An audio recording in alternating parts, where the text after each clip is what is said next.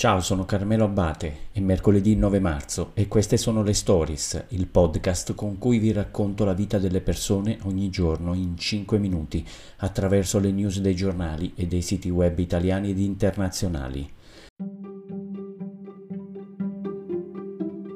Siamo al quattordicesimo giorno di guerra in Ucraina. Il presidente Zelensky ieri parlando alla Camera dei Comuni ha detto che combatterà fino alla fine alla fine una guerra, una guerra che intanto tutto cambia, una guerra che impone serietà, eh, una guerra che richiede che ognuno di noi faccia nel proprio piccolo la propria parte, che significa quello che ognuno di noi si sente di fare per dare il proprio contributo.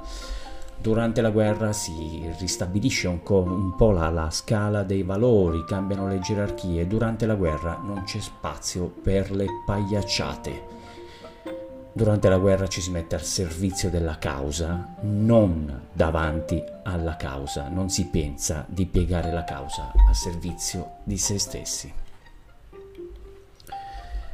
Valeria, 20 anni TikToker ucraina di Chernikiv, fotografa di professione, in questi giorni su TikTok è, una testimonianza diretta di quella che succede nella sua quotidianità, nella sua città. Condivide, documenta, gira per le strade della sua città dilaniata dalle bombe, mostra con l'obiettivo del suo smartphone i vetri in frantumi, le mura distrutte, i soldati con la tuta mimetica, i palazzi sventrati, le raccolte racconta con il candore, con la forza comunicativa di una ventenne eh, che si trova a vivere una quotidianità che mai avrebbe osato immaginare. Faccio questi contenuti su TikTok e su Instagram, voglio che tutte le persone sappiano perché la guerra non è un nostro problema, è qualcosa che riguarda il mondo intero. Non riesco a credere che stia succedendo tutto questo nel XXI secolo. È qualcosa che riguarda il mondo intero. Forse un, sono parole che eh, faremmo bene ad ascoltare a chi già incomincia a pensare che non sia un problema nostro, che l'Ucraina sia qualcosa che, che non ci riguarda e che se la debba un po' risolvere da sola.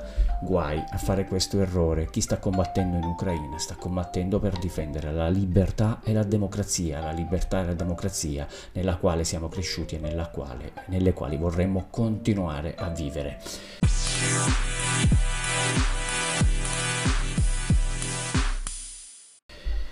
Ieri era l'8 marzo, il giorno della festa della donna. Proprio nel giorno della festa della donna, Vincenzina Ribecco, una donna di 60 anni, è stata uccisa in Calabria, nella sua abitazione a Cutro, in, appunto in Calabria. Un colpo d'arma da fuoco al petto.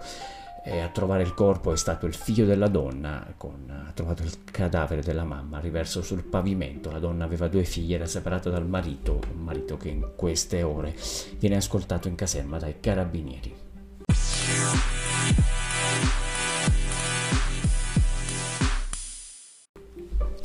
Leonardo DiCaprio, attore sempre attento alle battaglie civili, alle tematiche sociali, molto sensibile sia a quelle sociali che a quelle ambientali. Leonardo DiCaprio, attore eh, immenso di Titanic, da ultimo di Don't Look Up, un film che forse faremmo molto bene a vedere e a rivedere in queste ore tutti noi ehm, Leonardo DiCaprio ha donato 10 milioni di dollari alle forze armate ucraine per sostenere gli sforzi bellici e umanitari nel paese.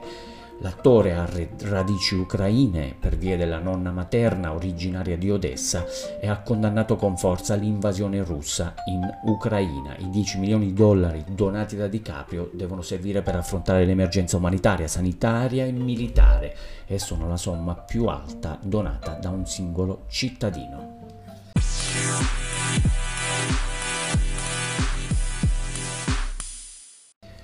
In Italia Fabrizio Pregliasco, eh, direttore sanitario dell'Istituto Ortopedico Galeazzi di Milano, diventato ormai un personaggio conosciuto per, eh, ai noi per questa eh, pandemia che ancora non ci lasciamo alle spalle ma che ha veramente stravolto le vite di tutti noi negli ultimi anni, eh, ebbene Pregliasco giovedì scorso ha ricevuto una lettera di minacce con proiettile dai Novax, lo accusano di uccidere bambini a causa del vaccino anti-covid e gli dicono che gli spareranno alle gambe, nella pancia, a lui e ai suoi figli e a tutti i familiari. Eh, povero Proiasco riceve chiamate con insulti di notte, eh, sollecitati, pare, questi gentiluomini da alcuni canali Telegram che propugnano teorie no, Novax. Intanto Pregliasco, quando è in strada, fa attenzione, si guarda le spalle.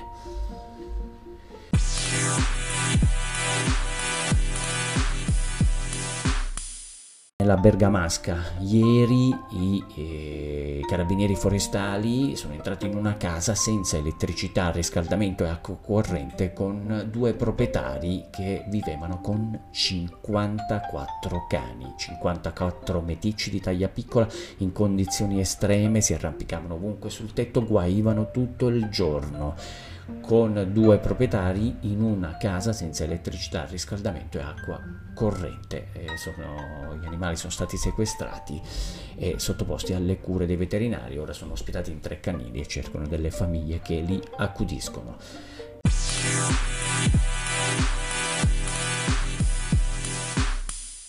Eh, la regina Elisabetta, l'ultima eh, storia di oggi, 96 anni da compiere, guarita dal Covid, è tornata al lavoro ma ha messo subito in chiaro quali sono i suoi desideri. Nel fine settimana è tornata in famiglia, ha riabbracciato Kate e William con i loro bambini, il nipote, ma nel cuore della regina rimane forte il desiderio di ehm, abbracciare, di riabbracciare anche Harry, volato dall'altra parte dell'oceano con la sua compagna moglie. Eh, la regina vorrebbe che il duca di Sussex le facesse conoscere di persona la piccola Lilibet che è nata nove mesi fa ma che fino ad oggi ha visto soltanto in videochiamata. Per oggi è tutto, buona giornata, appuntamento domani.